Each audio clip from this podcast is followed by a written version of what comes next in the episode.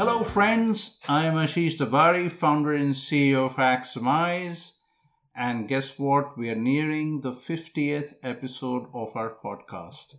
Right, I did survive that long, and I'm happy to know that a lot of you persevered and kept listening to our podcast. So I have a very special treat for you today.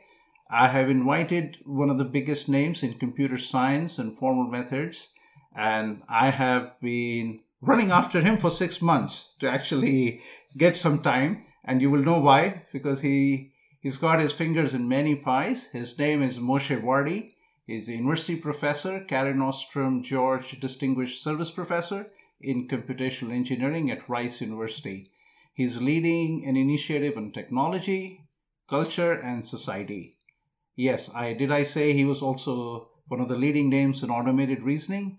Yes, and a branch of artificial intelligence uh, with broad applications to computer science. His interests are in machine learning, database theory, computational complexity theory, knowledge in multi agent systems, computer aided verification, and he also happens to be a teacher. And he's also a faculty scholar at the Baker Institute for Public Policy at Rice University. Moshe, shalom. Shalom, shalom. How are you? And thank you very much for coming and, and talking to us. My pleasure. So, Moshe, it's very difficult, you know, to start a conversation with someone like you because I don't know where to start. So, let me ask you, how did you end up in computer science? Um, you know, certain things in life happen, and then yourself, you, you look later and say, how did it happen? Um, so, when I grew up, I, the computers were just not something you talked about, you didn't know about. And then I'm, uh, I finished high school a bit, a bit young. I was 16 when I finished high school, and I see adver- advertisement in the paper. Tel Aviv University was going to run a two-week course on computer programming.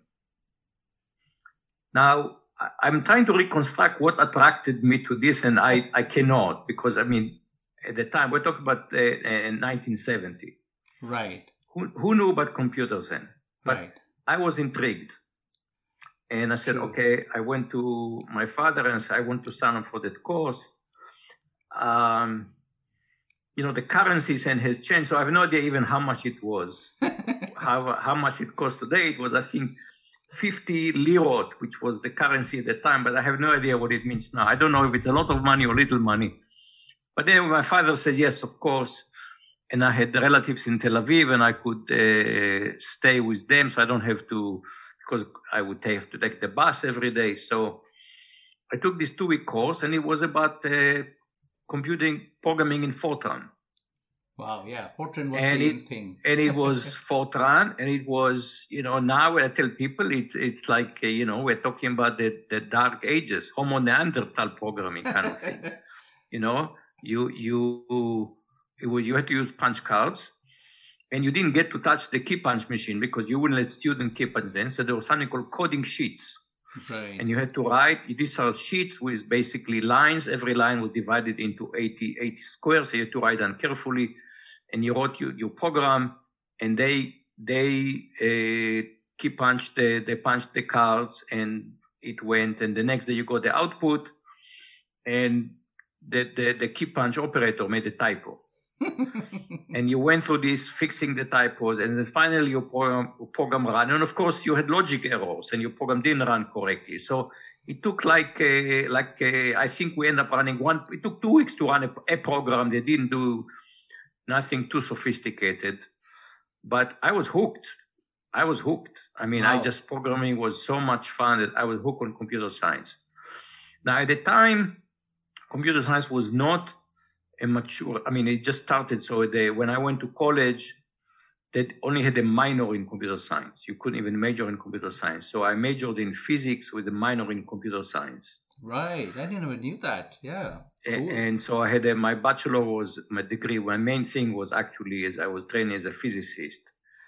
And then after I, I graduated from college, then I had to do my military service. When I came back four years later and I had to, I was determined to go to graduate school, then it was clear it was going to be computer science.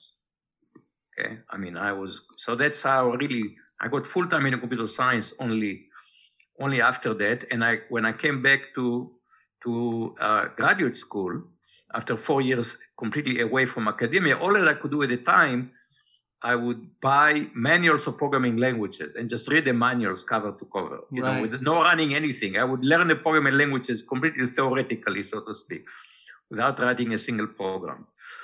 And when I came back for between 74 and 7, when I came back in 78, uh, and I got my first programming job, I looked for a key punch machine. Right. And I go all over the place. I was at the Weizmann Institute, and I go all over the place. And finally, in some dark corner, I find a key punch machine. So finally, I can get to punch my cards. And I go there, and I start punching cards. And somebody sees and asks me, "What are you doing?" And I said, "I have a program to run. I'm punching cards." And the guy looked at me as if I just uh, I just uh, came back from uh, back to the past, you know. He said, "Nobody. This is this machine is a, is just a, an antique. Nobody keep punch machine anymore." I said, "How do you submit jobs? We have terminals." oh, really? What is a terminal? wow. So that's just the fun of computer science that it has moved on so fast that And within a In four years, everything changed. In particular, remember, 70 between when I graduated, nobody mentioned microprocessors. Hmm. When I come back, everybody's talking about microprocessor. Everybody's talking about NP completeness. I said, wow, it's like like I felt like uh, Rip Van Winkle, as if I've been asleep for. It only was four years. yeah, yeah. I felt that I've been asleep for 70 years. And this makes so much sense because the 1979 paper of NP Complete was probably around the same time as, as I think you're mentioning. The book, in fact, the book, the Garey Johnson book came up in 79. Right. Okay. Yeah. I mean, the, the NP completeness really started early 70s. I could have heard about his undergraduate student, but the paper just came out. Yeah. So, so it really took a while for it to become popularized and people to start. Uh, I think the first paper was 71, the second was maybe 73, 74. So it took a few years before everybody was doing NP completeness. So it was just completely new. And I, I remember I first thought, well, this must be a scary concept. I, I mean, this is a, it just sounded NP completeness. It sounded very fancy, fancy concept. So, So, see, you did your graduate education in Israel, and Yes, then you yeah. moved on to the US for your master's and PhD. No, I did all my graduate education in Israel as well. I got my PhD in Israel. Okay, so and all then the way. I came I came to the US only to do a postdoc. That's Wow. where I uh, yeah. Wow. And which year was that when you did your postdoc? I came to the US in the fall of 1981. Wow. So this fall it will be the 40th anniversary. Wow. Rest as to say is history, hey?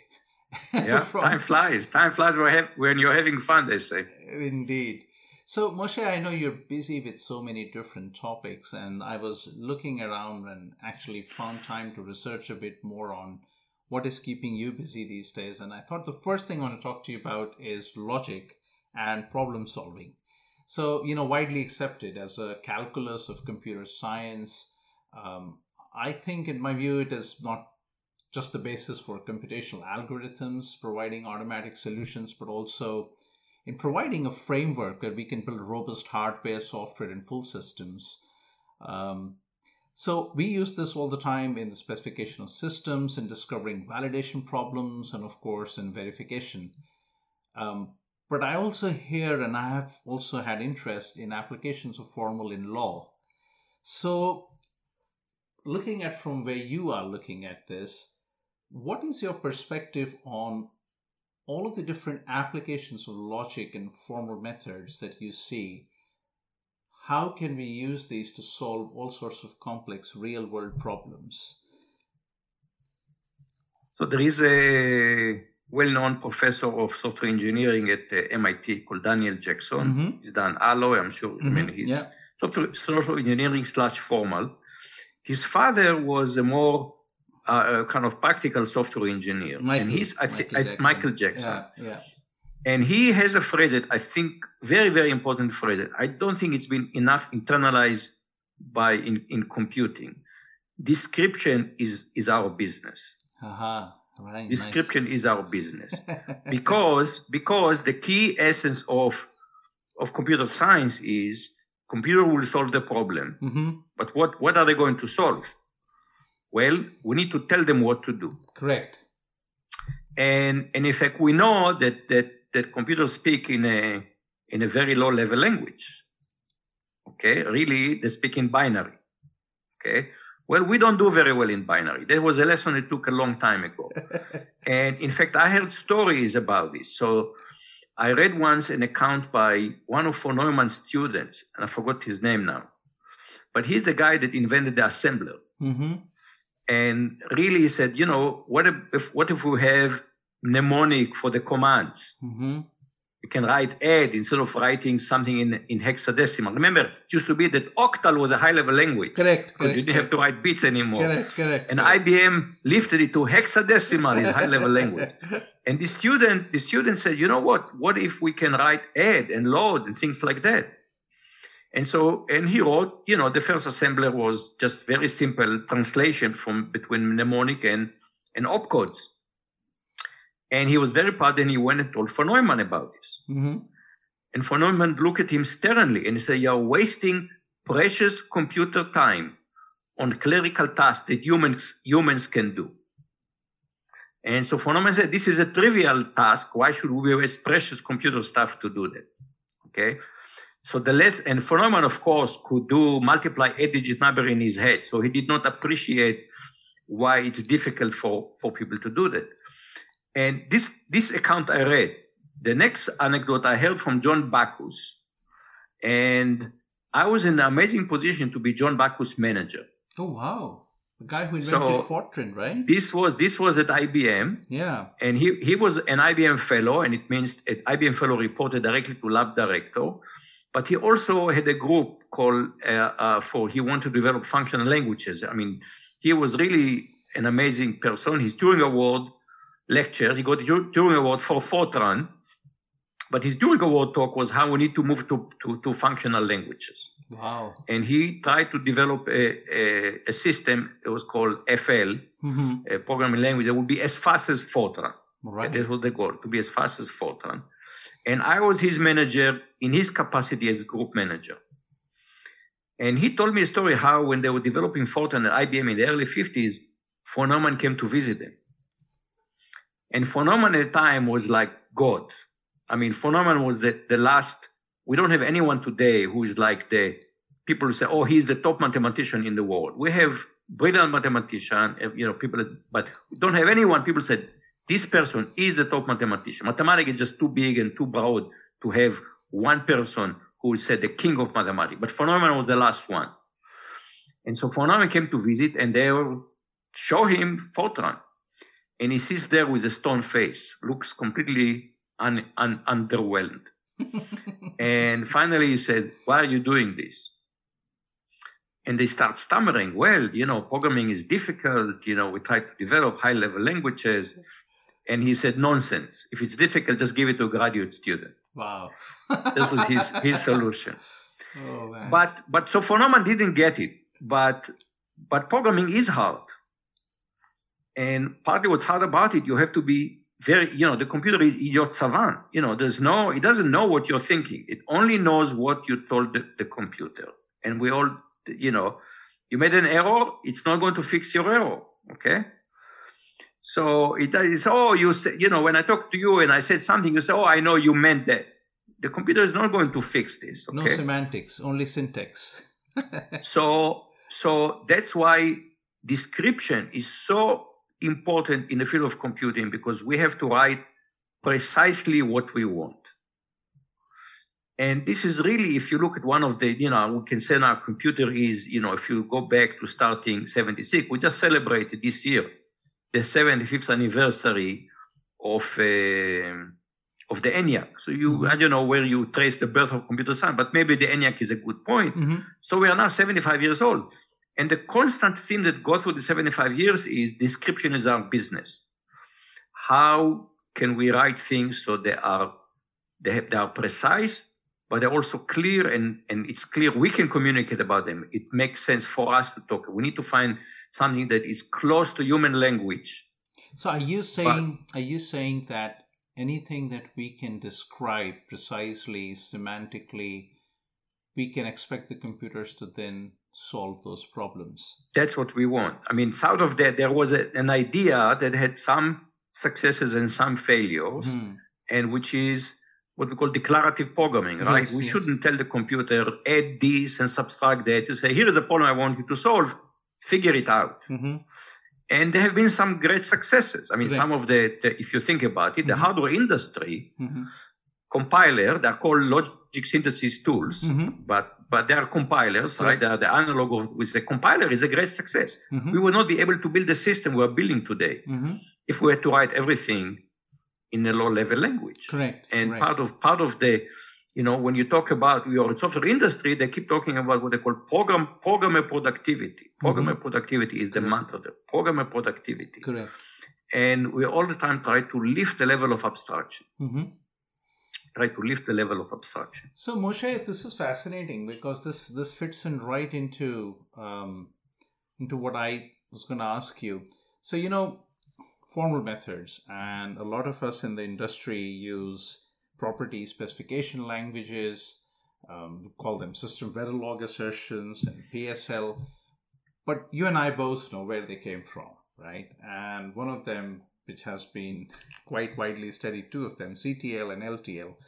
Um, CTL not as popular in, in modern specifications in hardware. And you gave a talk at IIT Bombay about the rise and fall of LTL. So I got really intrigued about that. I said, why would Moshe say the fall of LTL? I, I only saw this rising and rising. So tell me, what were your thoughts in, in that seminar? So, um, I mean, there are two kind of different debates here. One of the linear time versus branching time. Mhm. And that debate has pretty much, I think, concluded. People realize that people think about traces. I mean, all the validation industry is based on traces, and suddenly to talk about trees, Hmm. um, uh, Not very easy to very, very not very intuitive. Hmm. And Ed Clarke and I had this kind of raging debate for a few years.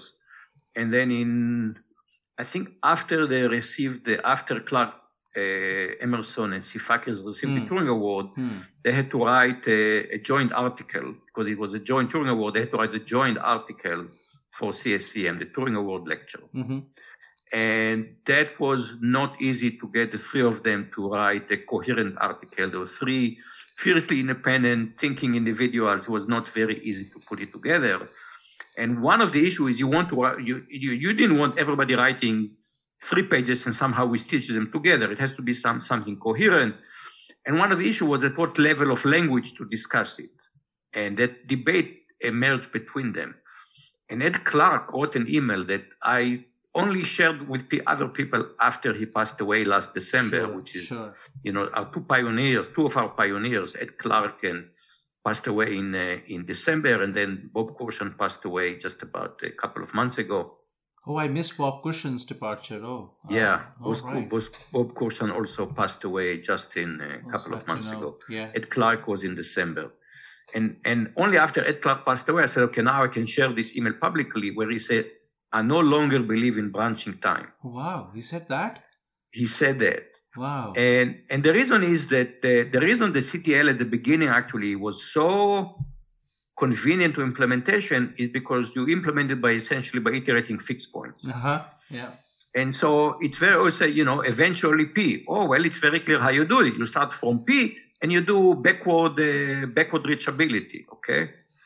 And so it, it was very easy to implement in some sense. And linear time, it was much more difficult to implement, okay? It's much more challenging to implement. But I think what uh, actually, uh, the thing that changed his mind was like bounded model checking, the fact that you can take, just say, I'm looking for a bounded error trace, and it's bounded, and I can just say, okay, give me a longer trace, a longer trace. It's just very clear, longer, longer trace. Uh, then uh, counterexample based abstraction refinement. You have an error trace, you check it. If it's not the right thing, you fix your abstraction. Just became to him very clearly over the, the, that really that linear time, and Mhm. he was open-minded enough to say, I no longer believe in branching time. After we had a raging debate for for so for several years. So um, So why would you say there was a fall of LTL? so uh, the, the reason there is a fall of LTL. So this was one one debate, and I say in that sense LTL won. Yeah. But it turned out that uh, LTL was not was not expressive enough, Yeah. and that became that became clear when we started the, the, the development of it was what became first ForSpec at Intel, which later got folded into into PSL mm-hmm. and later influenced the design of SVA. Mm-hmm.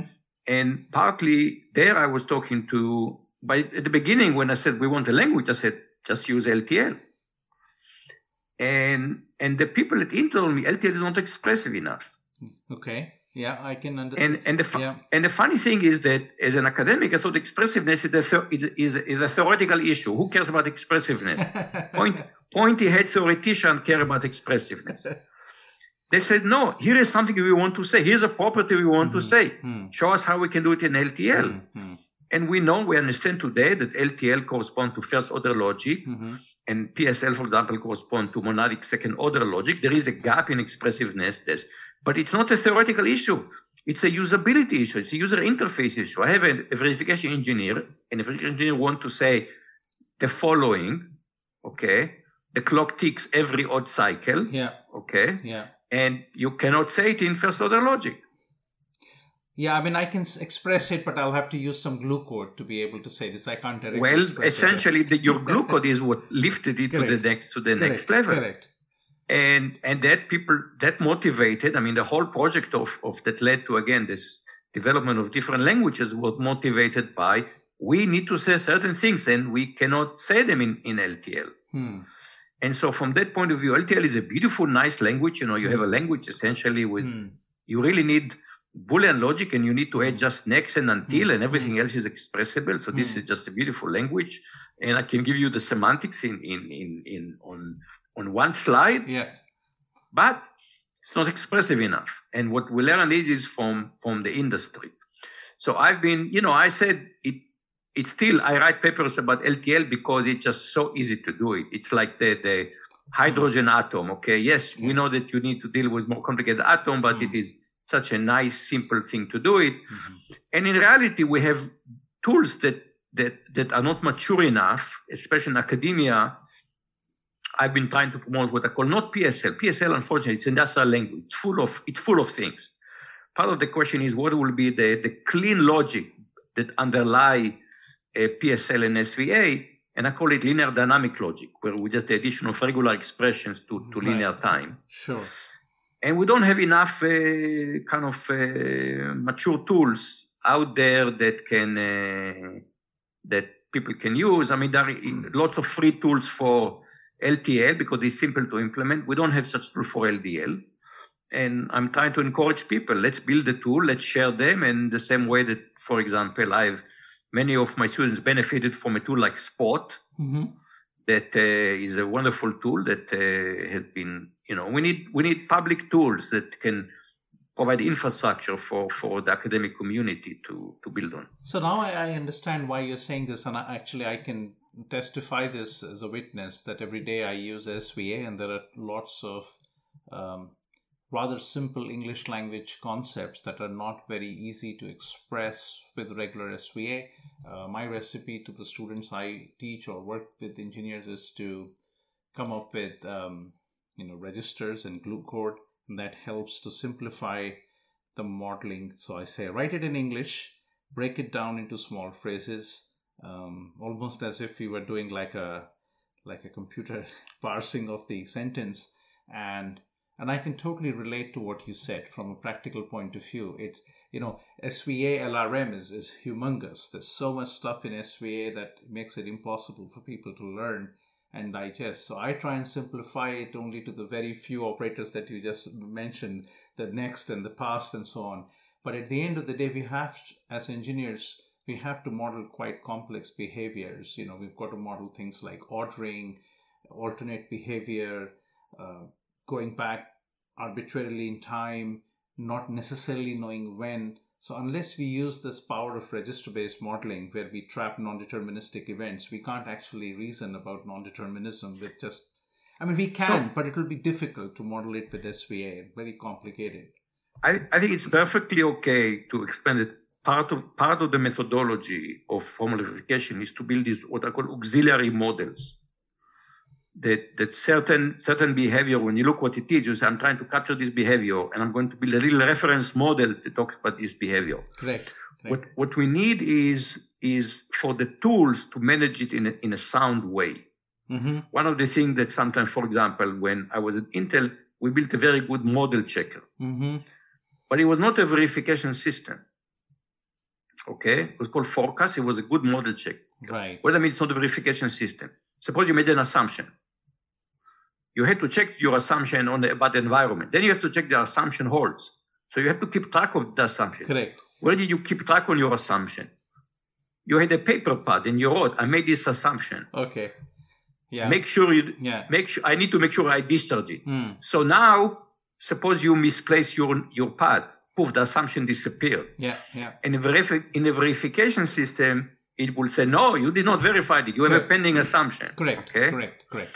And and so what we need is the tools to be not just model checker. We need, it's not enough to have a model checking tool. We need verification tools. Absolutely.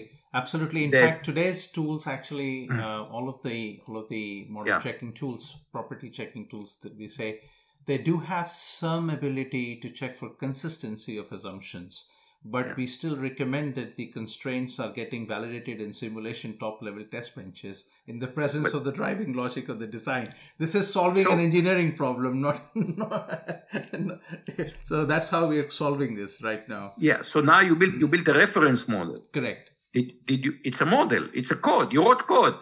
Is it the right code? How do we validate your reference model? bring so the, the, real point stuff is, yeah so bring the real So- stuff let it drive these and those properties need to hold against the design so yeah. So so the point is that we need to think. That's why I said what's kind of missing in our field is the is the verification engineering correct that partly will codify best practices or best known method, the BKMs of the industry, yes and uh, and system that that actually force you to do that. Where you if you drop a reference model there, yeah yeah can Yeah. you say, well, who signed up on that? How do we know that this is the right Yeah. reference model? correct If it's a very trivial reference model, Yeah. if you build a two bit a, a two bit register, okay. What happens if it's a non-trivial, something that capture non-determinism, correct capture all certain order of things? What happens then? How do we know that your reference model is correct?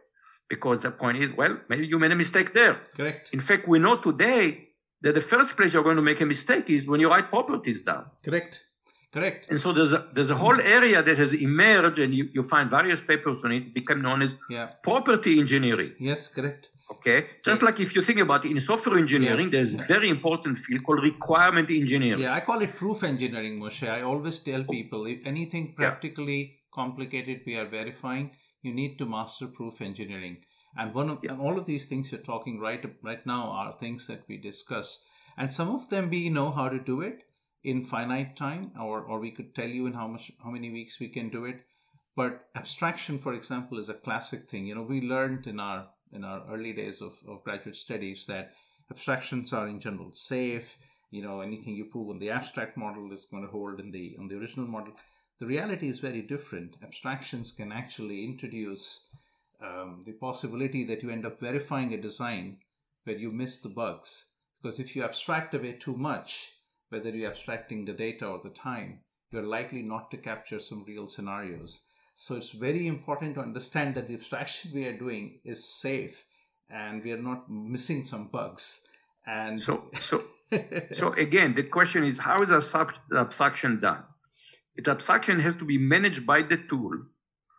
Then Okay, it will then you say, you say, for safe, example, yeah. free up this register, Yeah. and you have to do it in the tool. yeah Then we can build the tool to make sure that this is the only way you do these things. Are, are the, all abstractions are sound. correct But if abstraction is to say, I will take the code Hmm. and I will manually modify it to be more abstract. Hmm. I will do, I will free the registers manually. yeah Then you immediately say, well, you could have made a mistake. The Correct. mistake would be just a typo. correct How do we know your abstractions are sound? That's why I say what we are missing yeah is partly to, to look at the whole chain and to say, how to make sure these are Absolutely. verification tools. absolutely There is, there is a, something that we kind of need to borrow from the people who do, uh, who more in the theory in the proof assistant world. mm-hmm. Mm-hmm. Okay yeah and they have struggled with the with the with the with the concept which is that how do we know how can you trust Yeah. if we have verified something how can we trust it? I like to see visible proofs, and in theorem provers I can see them, but in model checking I don't. I just see... no. But even if but they have sometimes large proof. How? Why do I trust it? Yeah. You know, they are Yeah. they're complicated beasts. Correct. Why do I trust it? Yeah, yeah. And the model has emerged there is that you have a small kernel, Mm-hmm. And a small kernel will have maybe a few hundreds or maybe a few thousands of lines. Yeah, yeah. And you and the only way you gain trust there is by transparency. It's Yeah. published. Mm-hmm. You hope that many people look at it and Mhm. they find bugs, and you say it is only as trustworthy as it's a you know it's a community, it's a social construct. Trustworthy in this case is a social construct, so to speak. But you try to make it as small as possible, and you try to make sure that above this kernel, everything Mm-hmm. is relative to the kernel. Is extended in a safe way. Everything is safe. extended, so Yeah. everything should be as safe, as trustworthy as the Yeah. kernel. Correct. So what you're doing, you're taking the concept of trust and you're trying to reduce it to say, I want to have blind trust as little as possible. Correct. One of the things that uh, I think that, you know, you look back and you look at uh, Tony Hoare's uh, Mhm. 1969 paper, and which was a visionary paper and inspired for many of us now for more than 50 years. But he says, well, if we can reduce everything to, into formal, we can trust it as mathematics. Mm-hmm. But it brings the whole question is how much do we trust mathematics? And uh, and mathematicians are kind of struggling with this issue. What do you trust? If you have a very, very, very complicated proof, can you trust it? How do what how, the notion of trust? At the end, trust trust is a is a social construct. Okay, we need to understand there is no God does not come and give you a certificate. there is no absolute truth. Hmm. The, you know, in this case, it's a it's a social, it's a it's a human process to arrive at trust. Hmm. Okay. How do we get there? It makes sense to discuss in mathematics. How do you get trust? It makes sense to discuss in in in formally verified proof. What does trust mean? How, how much do you do we trust it? And it's good to have this explicit conversation Mm-hmm. because the answer would be that you know we will at some point have a system that's formally verified, Yeah. and then disaster happens. Mm-hmm. Yep. And, Because- and, because and when- actually, I tell people all the time, it's not a panacea.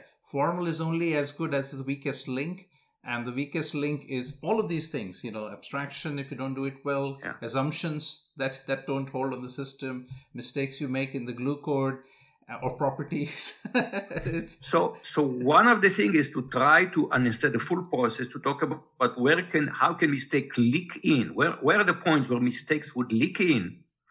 And how do we, how do we try to make sure, how do we try to plug as many leaks as possible? absolutely, Okay. absolutely. And that's, you know, I mean, that's, it's just, you have to be very, very pragmatic. How can mistakes leak in and contaminate? You know, what we've learned, for example, with the virus, right?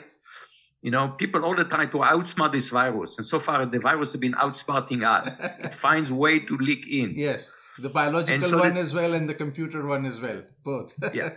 So we have to look at we we have to think we can need to, we need to think of this this error are pernicious, and they are looking always for the weakest link for the smallest hole, and all we can do is find one hole at a time and try to plug them, and leave as much to as little to you know whenever human makes human steps that's where errors creep in we are the least reliable part of the process Absolutely. and that's why we need to make sure if we if we do if we do abstraction by hand it cannot be trusted Yes, absolutely. And in fact, I'll, I'll tell you that for most practical large scale verification, when we do abstraction, the hardest thing is to make sure we don't actually make mistakes and don't leave these leaks, as you said. Hey, so if you guys are enjoying this uh, chat today, uh, then I'm certainly enjoying a lot. We would like to bring you back next week to carry on this podcast, and we will have Moshe here right in front of me. And I would like to talk to him about more exciting topics like machine learning, AI, and logic. So for now, friends, I would like to wish you a good time, and we will be back next week.